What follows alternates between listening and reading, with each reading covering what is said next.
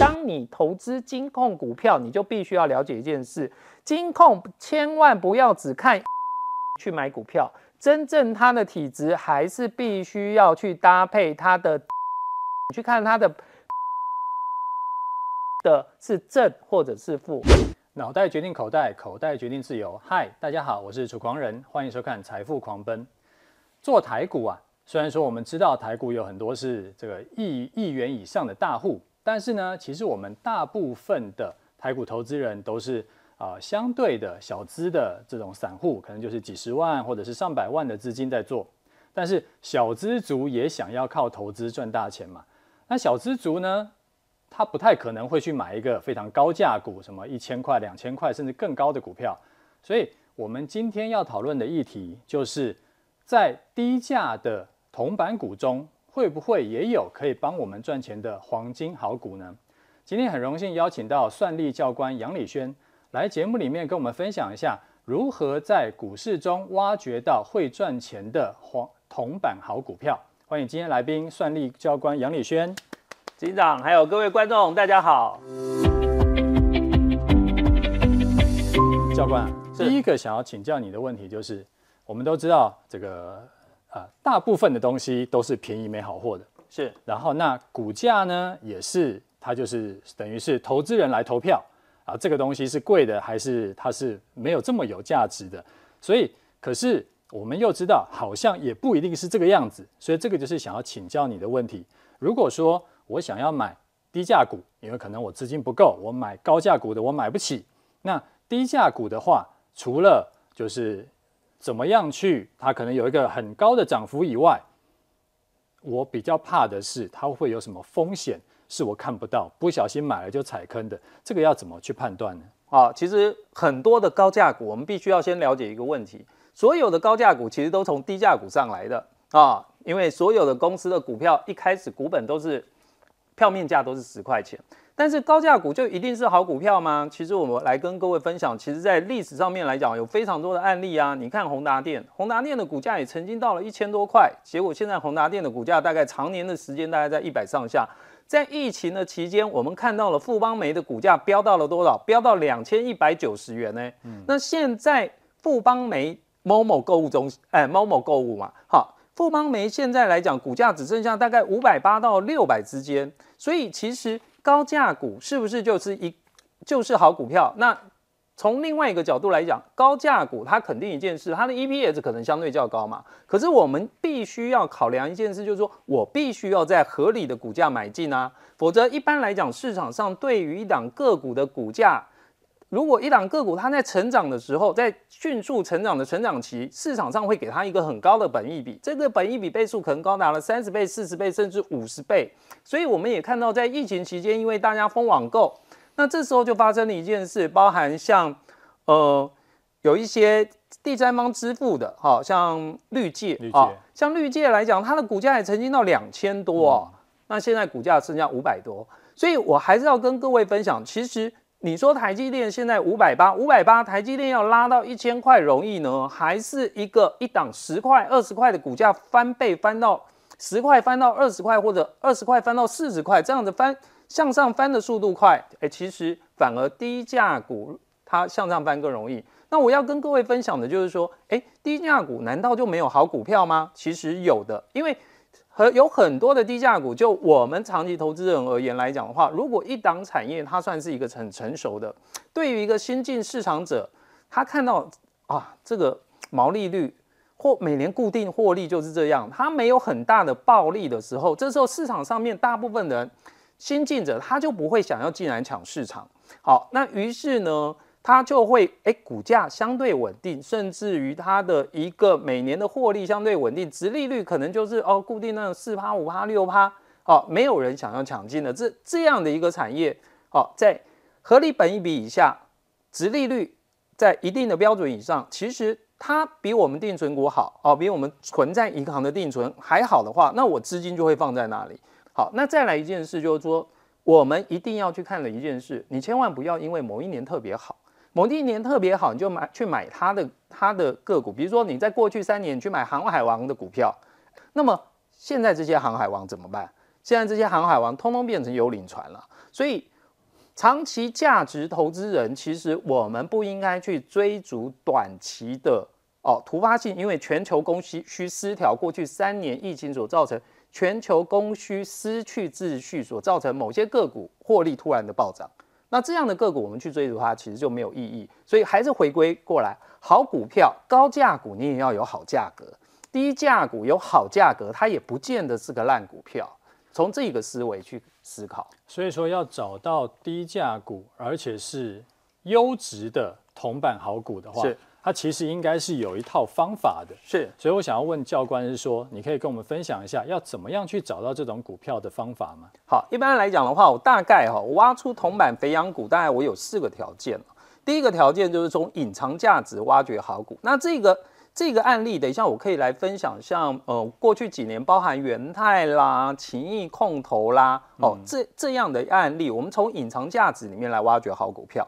好，那第二个就是一次性错错杀的天鹅股啊，其实在过去过去的经验上面来讲，包含像我手里面的哦，我长期持有的，哎，像大风电在一百零五年杀价竞争是唯一一年亏损的哦。嗯、有线电视从年收视费差六千块杀到一千五百块，好，低于成本价格。哎，股价从六十五十几块崩跌到三十，哎，那这也是一次性错杀。包含台湾气电共生被呃还被公平会裁罚，好，它的四大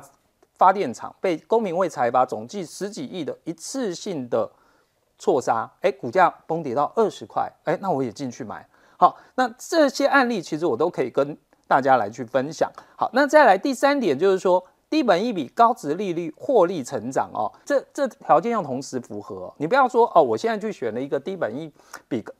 我只弄一个条件，其实是不对的，要同时具备啊。低本一比、高值利率、获利成长，那这样的如果是有这样的一个条件来讲的话，诶，那代表一件事就是说我买进的价格其实会拥有相对的安全边际，因为我们知道本益比。好，一般来讲的话，当一家公司获利多赚一块钱，散户愿意用多少钱去追啊？比如说你用二十倍本益比啦，散散户愿意用多花二十元去追一档这一档个股的股价。那可是当本获利由赚钱修正变到变成亏钱的时候，本益比迅速下修，下下修一块钱，股价就会差十五块到二十块之间。所以呢，这三个条件后面这个条件如果诶，它能够符合，那就更好了。你又买的本一比安全边际相对较高，但是获利有机会向上成长的，或者你已经很明确看到它在成长。那像这一类的个股来讲的话，其实也是非常的多哦。好，那再来第四点，什么叫做变异系数？其实变异系数它就是我们在统计学里面在运用，就是一档个股在某一个区间里面它的波动性有多大。一般来讲的话，我认为就是说，就我长期投资的一个经验，一年内。三个月、半个月的一个股价，其实并不具有参考性，因为它有可能是因为短期因素。再来，目前台湾有钱人太多了，炒股人也太多了，那资金资金盘大到那个随便一档两两亿、三亿的股票要很好炒嘛。像在玩股网的资料库里面就很明显的一件事，你们可以捞资料出来一看哦，很多小股本的，其实假设以两亿股的股票好了，两亿股本的股票哈来讲，一般正常在流动大概只有一成的股票在流动。那一层的股票就一千张啊，好，那像我们粉丝团随便就是十万人，十万人，十万人里面只要有一层的人出来，你跟他喊一档股票，某一档股票可能就在动。那其实这这样短期的因素，其实我认为去看短期的股价变动其实是没有意义的。那什么叫变异系数？变异系数就是我用长期的一个区间，一般我会去看五年，因为。这五年的一个区间，如果它一直股价都维持在高档，它的变异系数呢，诶，在稳定的一个价格区间的话，诶，它的变异系数就是代表相对较小。所以一般当我们像国巨啊，像国巨这档股票，在过去五年它的变异系数超过百，好，过百就代表波动很大。当一档个股波动大的时候，在近五年期间的波动度大的时候，其实我们不应该去长期持有。我们应该是怎么样？应该是短期波段。这个听起来有点像跟 VIX 的指数有点异曲同工之妙。哎，可以这么说啦，哈，就是说我如果人为要去创造一档个股一直维持在高高档，它很难很难长时间。嗯、所以在市场里面的投资人来讲的话，我们去看到一些变，哎，它这样子变异系数就会变得特别的高。那这样的一个个股来讲的话，呃，我很简单，当变异系数很高，这种这样的个股，你千万不要长期持有，该下车的时候下车。原本你在车上，那么你这时候就要考虑找个好的时间点下车。所以简单来说，变异系数就是要找那种啊，它波动是上下上下很快的，或者说一次的那个振幅都很大，这种就最好就不要去碰它。是没有错。好，那如果说一般来讲，长期的定存股，像一般定存股来讲，大概变异系数都会在十九以下，好，就是十或者九以下，好，非常的低，非常的稳定。那有些公司，比如说有些公司它有股价稳定政策，它股价稳定政策就是说我每年赚的钱不通通拿出来配嘛，但是我配息稳定的方式让我的股价稳定，好，那这也会在变变异系数就会相对较低，这样。OK，好，那我们来。呃，再往里面挖一点，就是想要请这教官来这个特别来讲一下第一点，怎么样从隐藏价值来挖掘好股票？因为这个单从字面上来看，其实还蛮难想象隐藏价值我怎么去看得出来？好，我来分享两件事哈，我来分享两个两个个股，第一个个股来讲。来分享，我当时哦，在应该是在一百零九、一百零八年底到一百零九年的时候，当时我买进一档个股叫做元泰，嗯，啊，那元泰当时我为什么会买元泰这档个股哦？当时买这档个股最主要的原因是因为，哎，我发现了一件事，因为我们长期在写程式哦，哦，写文章那个。电脑哦，电脑其实是直射光，嗯，它对我们眼睛就像我们眼睛在看灯泡一样，这是一个非常严重的伤害。嗯、哦，以前我在花掉，哦，有时候在在以前在资讯部门，有时候晚上搞到凌晨十二点多、一点多，哎，突然看出眼睛出现水波纹，然后就觉得很可怕。哦，可是呢，哎，后来我发现了，就是说电子纸，我刚刚开始我是发现电子纸这个产品很有意思，因为它是自然光，哦，它是自然光，那而且反射出来来讲的话，哎。它是自然反射光，它不是对我们眼睛直射。我觉得这个这个产品发发明出来根本就是呃一个对我们而言是一种福音呐、啊，尤其长期写程式的。所以呢，当时我透过财报软体一样嘛，我们自己都有在写程式。我们在写程式的时候，我去做去了本益比的筛选跟殖利率的筛选，去筛选二十倍以下、殖利率五趴以上，筛选出来，哎，竟然很奇怪，筛选出一家公司叫元泰，我听都没有听过。其实元泰上一次的发达是在。iPad 出来之前，好，那时候 Kindle 的电子纸，嘿，哦，那时候那时候销售量非常好，可是呢，它的股价也迅速的从一百多就跌下来，因为 iPad 的发明了。那我回到这里哈，那各位，我们来看看，就是说当时之所以买进元泰，来筛选完之后，我把它的财报调出来，有没有注意到它的权利金收入高达二十二亿哦？嗯，单位是千哦。一百零七年的权利金也高达二十三亿。我们常讲，我们看财报，我们会去做前后年度的比较。当我去看到二十二亿跟二十三亿前后年度都一样，其实它就差不多，其实就代表一件事，这是一个稳定的收益，非一次性收益。所以财报软体筛出来的时候，它本益比相对在二十倍以内，殖利率在五趴以下，每年它光权利金贡献给它的 EPS 就高达两块多，那么股价才三十块，便不便宜？便宜嘛。好，于是呢，哎，我就买进了这一档个股。买进这档个股之后，我就开始，我又更深入的去研究它的产业。我就去买了两个电子纸阅读器，两个电子纸的显示器。那可能国内我大概前几名排名去买电子纸显示器哦。好，那这样来讲的话，哎，我发觉这个产品其实真的是市占率高达百分之九十，非常有。非常有成长空间，好，而且又刚好碰到了乌俄战争，能源的缺乏。你说元泰占有市场百分之九十，对，超过百分之九十。所以后来在疫情期间，我就发现了一件事，很多人回传给我的讯息，我包含我出去玩，我看到很多公车站牌都已经改成电子纸，嗯、因为电子纸站牌有个好处，它完全不需要怎么布线，它一块太阳能板的电力就足够供应它好几天，好。因为你在台北市要挖马路，那谈何容易啊！好、嗯，包含我们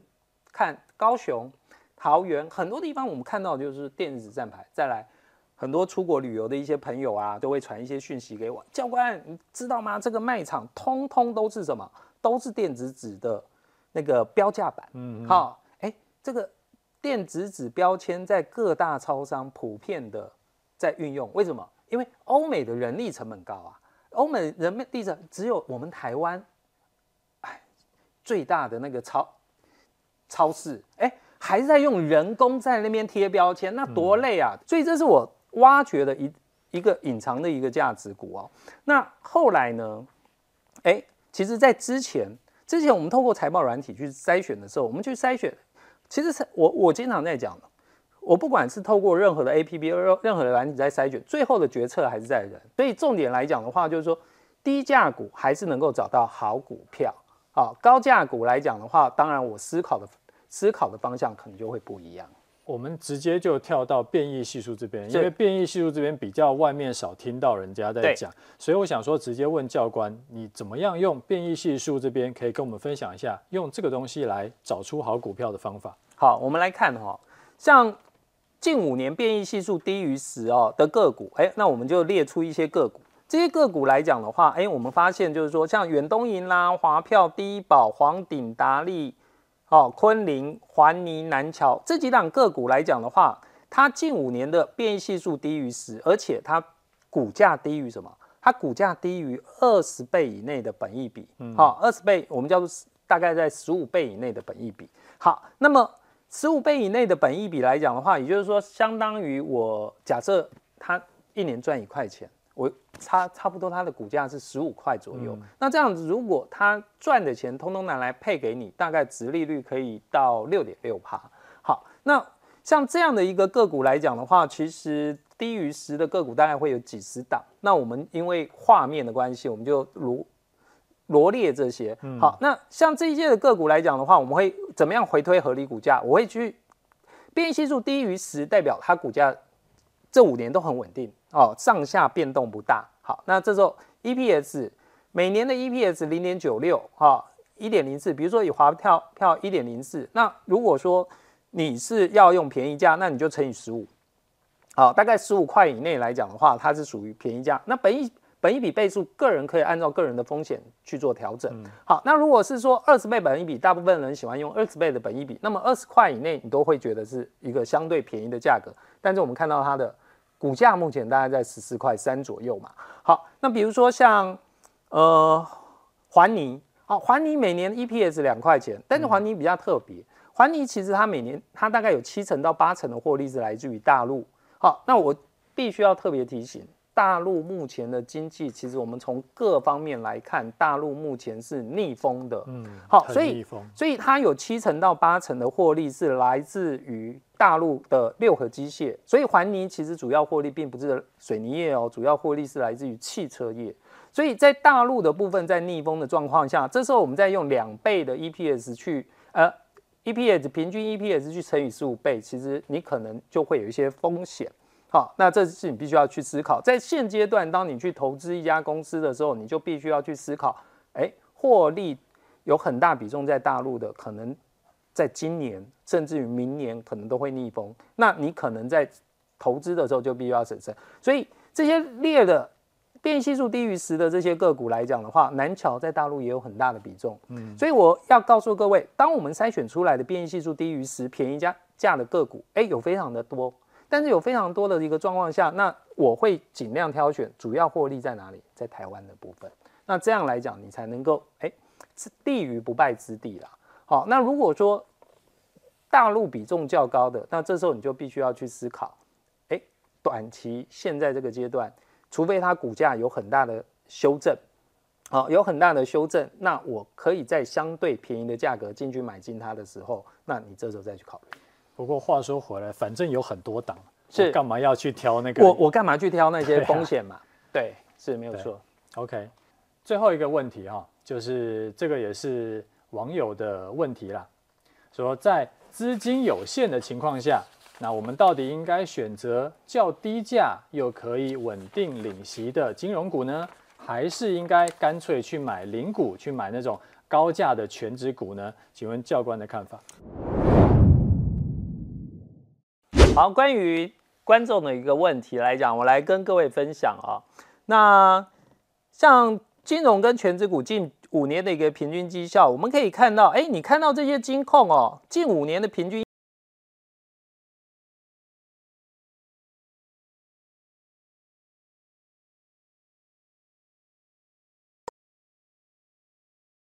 你会说教官那我是不是富邦金用二十倍本一笔去回推它？富邦金应该要用一百二十块进去买都很便宜呢？那么国泰金平均 EPS 五点四一，我用二十倍本益比一百块一百一进去买都很便宜呢？好，其实教官要告诉各位，不是这样看。好，我先跟各位讲这个概念，你要记得我跟你讲的金控金融股，你不能用 EPS 去回推合理股价。好，等一下会告诉各位为什么。好，那么在权值股来讲，我们看到权值股近年来的 EPS 哦，以台积电 EPS 二二十一点八一，其实我们很。知道台积电在过去的三年，因为全球封城的关系，三 C 卖得很好，于是呢，包含像电动电动车这类的一个产品，在三 C 的呃半导体的需求非常的高，所以。在过去的三年，台积电的获利非常的好，但是今年很明显的，在前九个月，当然十月份说十月份比九月份成长了嘛，但是在前九个月，我们发现前九个月相较去年同期，其实还是大幅的衰退。所以如果说假设你去乘以二十倍的本益比，啊，二十一点八一乘以二十倍本益比，你会认为就是说，哎，四百块，四百块以内相对便宜。就我个人而言来讲，那我市场上面本来就是。资金会往高报酬的地方去嘛？那对我而言，长期投资者我就会选，哎，那它如果能够低于在四百块甚至四百五以内来讲，对我而言会是一个吸引的价格。可是呢，如果它的本益比倍数超过二十倍以上，对我而言，我情愿去选择其他的相对稳定的一个个股。好，那所以你你可以从这边来看，比如说以联发科，联发科三十九点八二，你乘以二十倍本益比，市场给它的价格八百八十四，那你。如果乘以二十倍，大概在八百块左右，好，差距就不大。好，那比如说像红海来讲，好，你去乘以二十倍，你会觉得一百六，你都相对便宜。但是红海也是一样嘛，红海在这三年其实也是三 C 全球封城，大家不晓得要买什么，在家里的时候大家都去买 iPhone，所以我们家包含我国小的女儿也都是用 iPhone。所以重点来讲的话，我要告诉各位，半导体各产业其实它有不同的一个本益比倍数。好，那就绩效来讲的话，哎，你去计算它的一个殖利率，它的 EPS 很高。我们看到它的 EPS 很高，但是殖利率来讲的话，其实哎，相对可能比目前来讲的话，银行的放款利率再高一点。好，那我现在回到刚刚所跟各位讲的，就是说，其实我们在评估金融股的时候，为什么不能去用 EPS 来评估？最主要的原因来，很多人都忽略一件事，各位，这是在一百一十一年的。财报，金控的财报，很多朋友会问说，哎，教官为什么金控财报跟一般公司的财报是不一样？因为金控没有成本，所以金控财报格式跟一般公司的传产的财报是不一样。各位，我们来注意看，我们来看富邦金，哎，注意看富邦金哦，富邦金在去年本期税后净利四百七十八亿，国泰金三百七十九亿，哎，各位，它的股本都是几千亿的，好，OK，好，那么你看到。富邦金赚四百七十八亿，国泰金赚三百七十九亿。可是呢，你没有注意到，大部分人新闻媒体都不会告诉你们。啊，这个节目今天我们这节目就告诉你，哎，各位，在去年富邦金账上透过其他本期其他综合损益亏损了多少？亏损三千九百七十六亿，耶，三千九百七十六亿。国泰金亏损三千四百四十三亿，于是富邦金的本期税后净利四百七十八亿，加上去年本期其他综合损益亏损三千九百七十六亿，本期综合损益去年富邦金亏损三千四百九十七亿，国泰金也是一样啊，国泰金本期税后净利赚三百七十九亿，本期其他综合损益亏损三千四百四十三亿。本期综合损益大亏三千零六十三亿，合计两大金控去年亏损大概六千五百亿。啊，我会问你们了，啊，那你都买金控，我问会问你们，那为什么去年亏损了？富邦金亏损三千四百九十七亿，国泰金亏损三千零六十三亿，那么去年他们的 EPS 竟然都还是正数，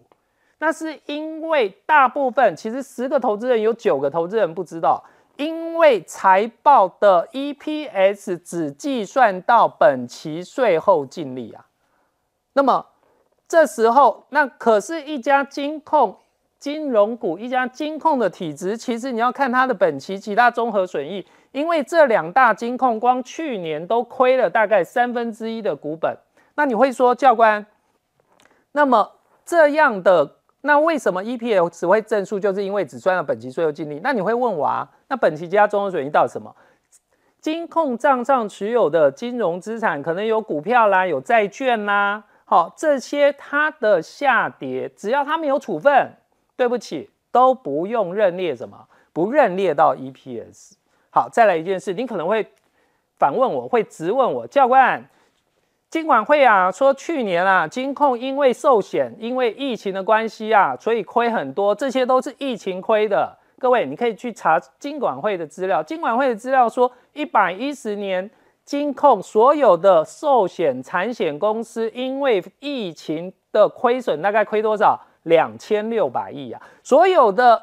金控的寿险亏两千六百亿，可是我们刚刚光看到了富邦金跟国泰金去年的未实现损失就亏了六千五百亿，代表除了防疫险以外，其实它还有很多次股票的下跌，还有债券的价格的下跌，因为美国指利率、美国地美元的利率不断上升的过程下，他们。这些金控手里面持有很多的美元的一个债券嘛，那这些债券因为大家去，因为美元定存利率上升嘛，于是债券被抛售，债券价格大跌嘛。你当你投资金控股票，你就必须要了解一件事：金控千万不要只看 EPS 去买股票，真正它的体值还是必须要去搭配它的净值，你去看它的。本期其他综合损益的是正或者是负，那当然，所以我想不同的个股来讲，其实我们有不同个股的评估的一个标准。那么你要投资金控也好，你要投资传产也好，那要投资定存股也好，那么你就去找证交所，它那边都有每个月都会有公告，好，平均上市公司的最新的殖利率，近四年它会公告最。近四年最新的一个本益比倍数，好，那当然也有一个每天它有自动更新的一个最新的本益比倍数，好，你来去参考同行业的本益比倍数，好，如果说一样都是半导体产业，那么当然这半导体产业我当然就是选择类似的本一比倍数，你才不会用较高的一个价格去持有一档金融资产。好，今天谢谢来宾在节目里面跟大家分享他的投资心得，也感谢你的收看。记得要追踪楚狂人的 Telegram 频道，我会在里面聊盘势，还有更多的操作技巧。每周一和六的晚上八点，我们准时在 YouTube 频道《财富狂奔》节目里面和你再见，拜拜。